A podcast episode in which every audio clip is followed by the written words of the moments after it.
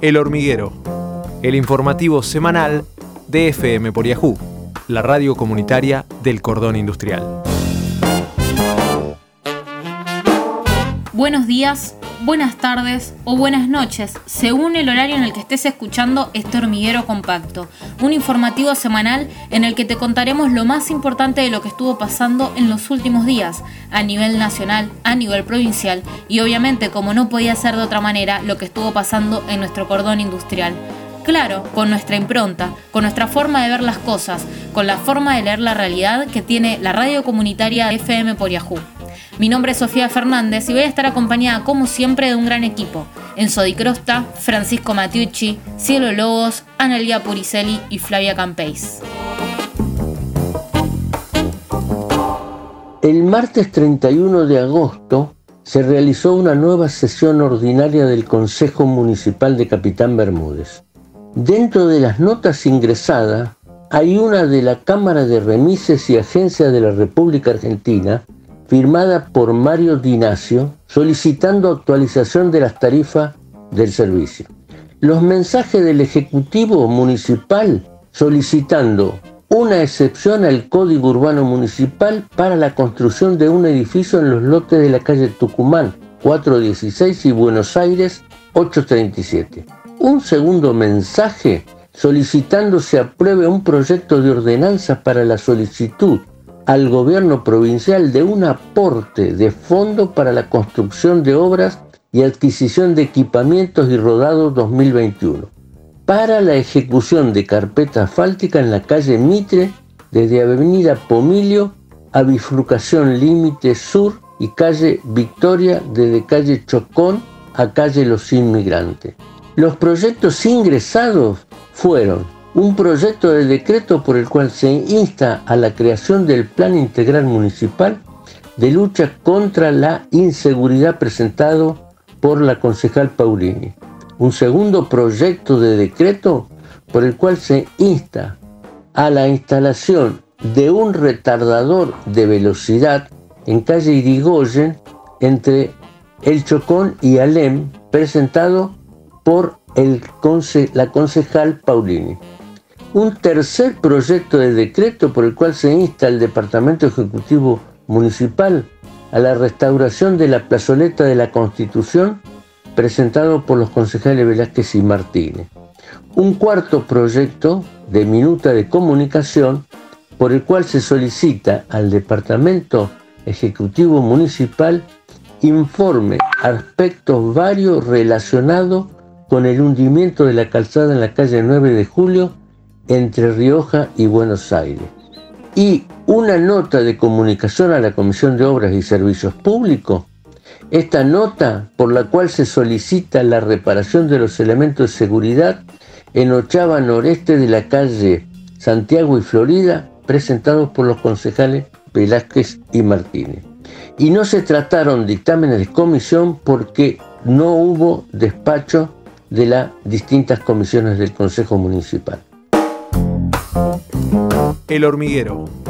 Emisiones desinfectantes combatiendo la infodemia. El pasado lunes 30 de agosto se conmemoró el Día Internacional del Detenido Desaparecido, fecha instalada desde el año 2006 para aportar al fortalecimiento de la conciencia mundial sobre la persistencia de la práctica de desaparición forzada de personas por parte de los estados, catalogado como crimen de lesa humanidad. En el marco de esta fecha, desde el espacio de la memoria, eh, realizamos junto con el Complejo Museológico de la ciudad de San Lorenzo un recorrido guiado acompañado destinado a familiares para homenajear, porque esta muestra es lo que busca, homenajear a los eh, detenidos desaparecidos de eh, nuestra zona, de nuestro cordón industrial. Cabe destacar que la muestra fue ampliada ya por marzo de este año, en la última reinauguración, que prácticamente no pudo ser visitada por el público producto de este contexto de pandemia, con lo cual en la reapertura de museos hacia julio de, este año eh, ya se puede, digamos, visitar.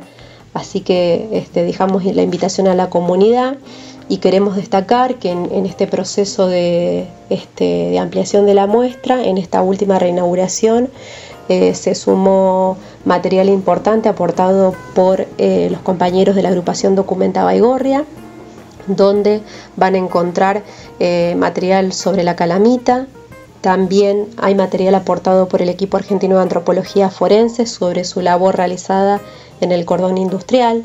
Y además cabe destacar que si bien esta muestra está instalada en este espacio, desde el año 2019 en el nuevo complejo museológico, en realidad es producto de un trabajo colectivo que se viene realizando por muchos compañeros desde fines de la década de los 90, cuando esta muestra comenzó a funcionar en el subsuelo del centro cultural. Cuando el museo es trasladado y se muda, y este, la muestra eh, fue instalada nuevamente en el 2019 y si bien es una muestra permanente, nosotros intentamos también, el objetivo es que sea una muestra dinámica, que la comunidad pueda aportar material, así que los invitamos no solo a recorrer, sino también a, aportar todo dato que consideren necesario sumar a esta propuesta. El hormiguero. Noticias desde la Tierra para otro mundo.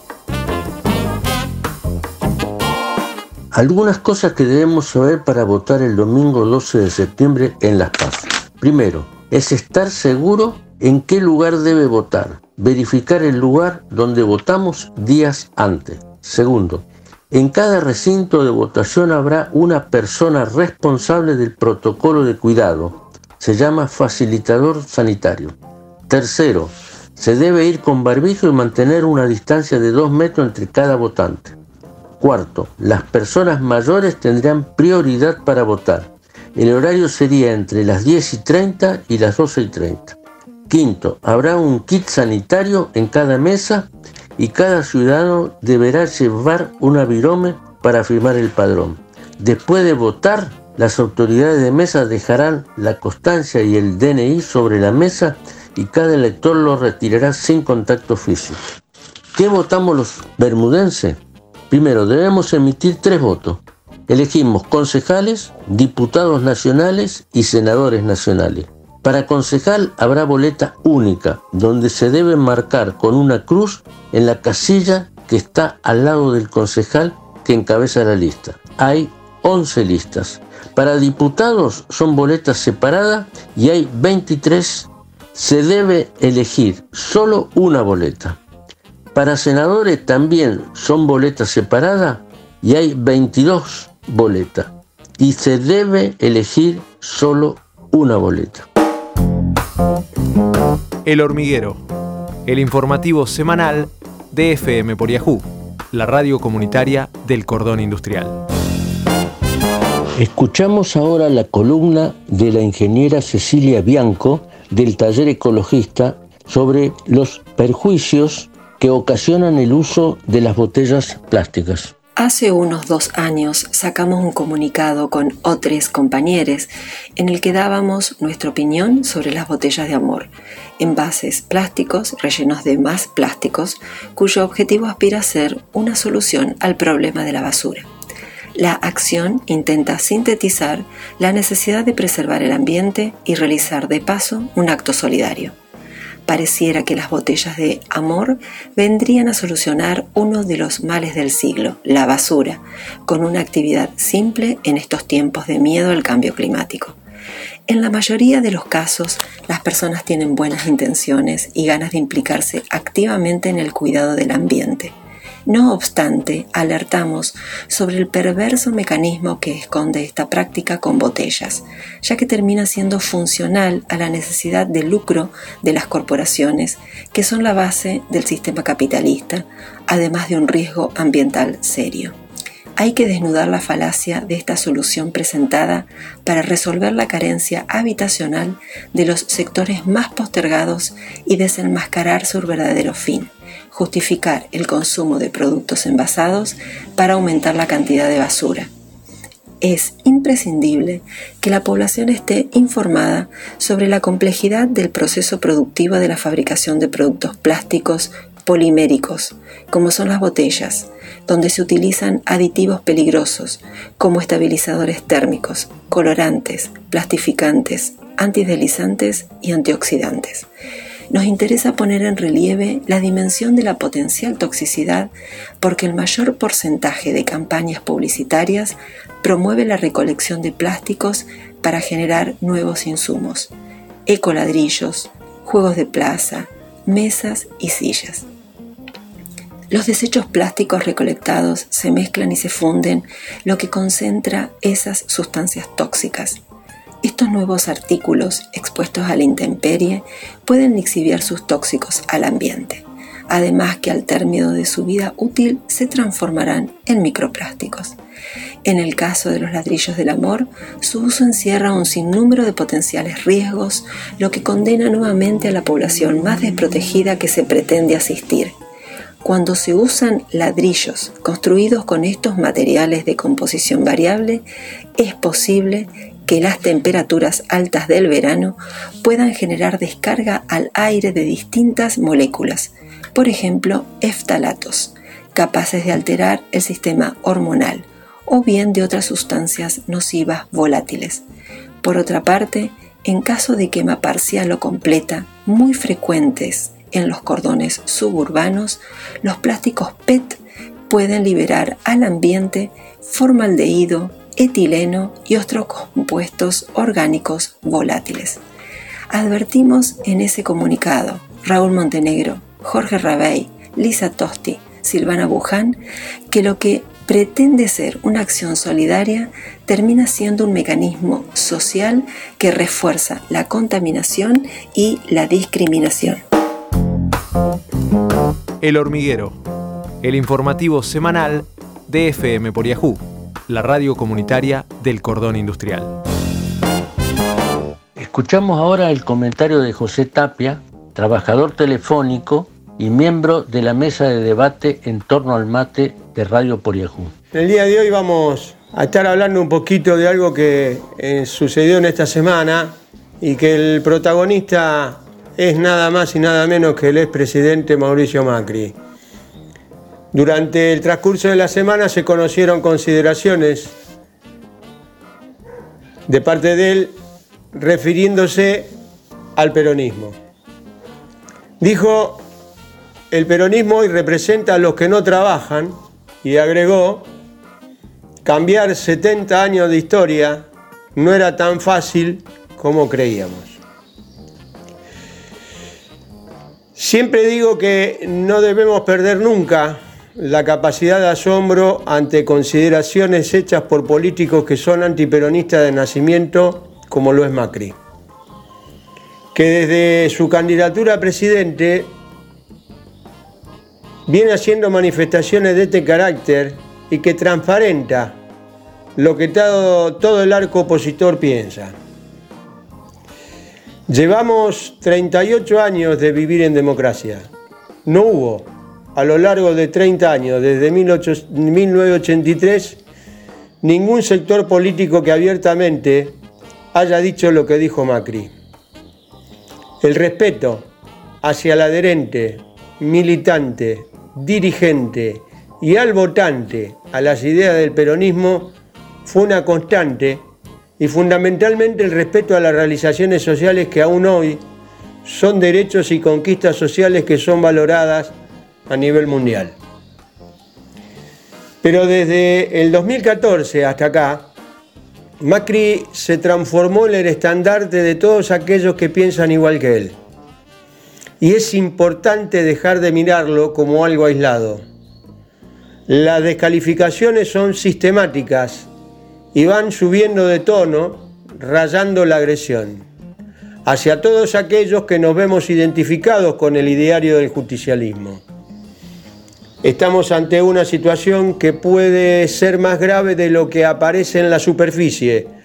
No hubo de parte de la representación institucional del justicialismo una respuesta que contenga la indignación que las declaraciones causaron.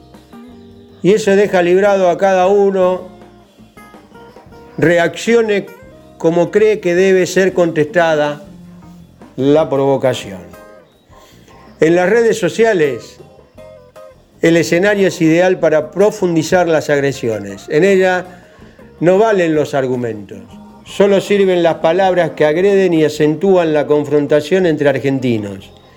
Hecho que solo sirve a intereses contrarios al sistema democrático. Y es por eso que no se puede seguir disimulando ni escondiendo lo que está en juego.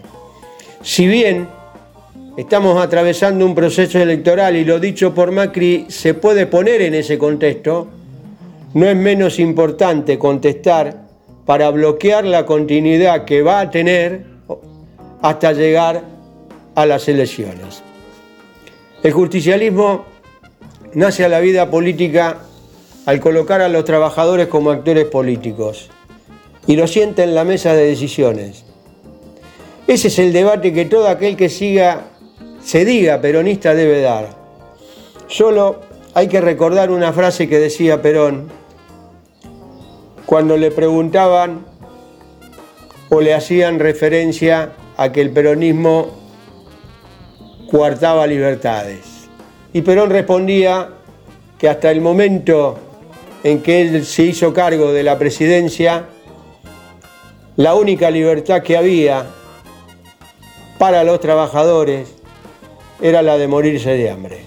La misma describe claramente que eran los trabajadores y los sectores más humildes los que padecían el hambre y la explotación. Ya había tomado medidas en su gobierno que demostraban que tiene como enemigo declarado al peronismo. Ni la dictadura se atrevió a degradar a Secretaría el Ministerio de Trabajo y el de Salud. En el primero fue el espacio donde el entonces coronel Perón inicia su tarea de convencer y organizar a los trabajadores y el de salud, también creado por aquel entonces al plantear que las vacas tenían un ministerio y la población más humilde no tenía contención de salud por parte del Estado. El liberalismo hizo un trabajo de hormiga para destruir a los partidos políticos. Los vació de contenido e impuso un modelo que le sirvió y sirve para sus objetivos personalizar la acción política. Eso hace muy vulnerable a los actores y quedan presos de las circunstancias donde los factores de poder siempre buscan burlarse de la voluntad popular expresada a través del voto universal. Las ideas son defendidas en el plano colectivo, no desde el individual porque no es una confrontación de personas circunstanciales que expresan un modelo de país.